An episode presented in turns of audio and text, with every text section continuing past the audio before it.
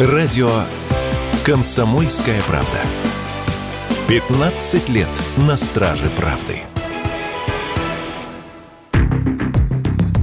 В России растет заболеваемость корью. Случаи заражения с начала года выявлены более чем в половине регионов нашей страны. Больше всего заболевших за это время в Ростовской области и Ханты-Мансийском автономном округе. За январь и февраль выявили 200 и 106 случаев кори соответственно. Далее по количеству больных идут Астраханская область и Башкирия. Минимум в 16 регионах за первые два месяца 2024 года вводили карантины в школах, детских садах, вузах и больницах. Общее число заболевших может доходить до тысячи человек человек. Как рассказали эксперты, растущая статистика связана в первую очередь с вакцинацией, точнее, с ее отсутствием. В частности, серьезную лепту внесли антиваксеры. Уверенность в этом радио «Комсомольская правда» высказал педиатр, инфекционист, главный врач медицинского центра «Лидер медицины» Евгений Тимаков.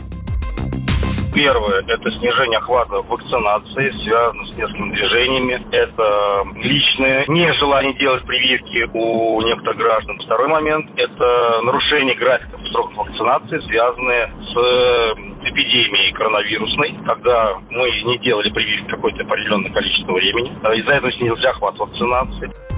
Достаточно угрожающе выглядит и статистика по коре за несколько последних лет. Так, для сравнения, в 2022 году заболевание выявили у 102 граждан России. К 2024 число заболевших инфекцией перевалило за 8500, то есть заболеваемость выросла почти в 80 раз. Сложность в контроле кори вызывает еще и то, что первый период протекает без сыпи и похож на ОРВИ, поэтому определить инфекцию сразу достаточно сложно. Основными причинами такого роста заболеваемости называют увеличившийся поток поток въезжающих из соседних стран граждан, заявил Евгений Тимаков лица, которые к нам приезжают из соседних стран, к сожалению, в большей степени не имеют этот иммунитет. Сроки вакцинации там нарушены, прививки там не делаются от слова в некоторых регионах совсем, поэтому, естественно, большое количество э, случаев завозных и передачи именно внутри нашей страны друг к другу через э, лиц, которые не привиты из соседних наших стран то же время в Роспотребнадзоре заявили, что эпидемиологическая ситуация по коре в России контролируемая. В ведомстве отметили, что предотвратить распространение удается в более чем 90% очагов. Кроме того, в прошлом году была проведена подчищающая иммунизация для укрепления коллективного иммунитета против кори. А подобные подъемы заболеваемости фиксируются каждые 4-6 лет. Поэтому ничего экстраординарного в такой ситуации нет.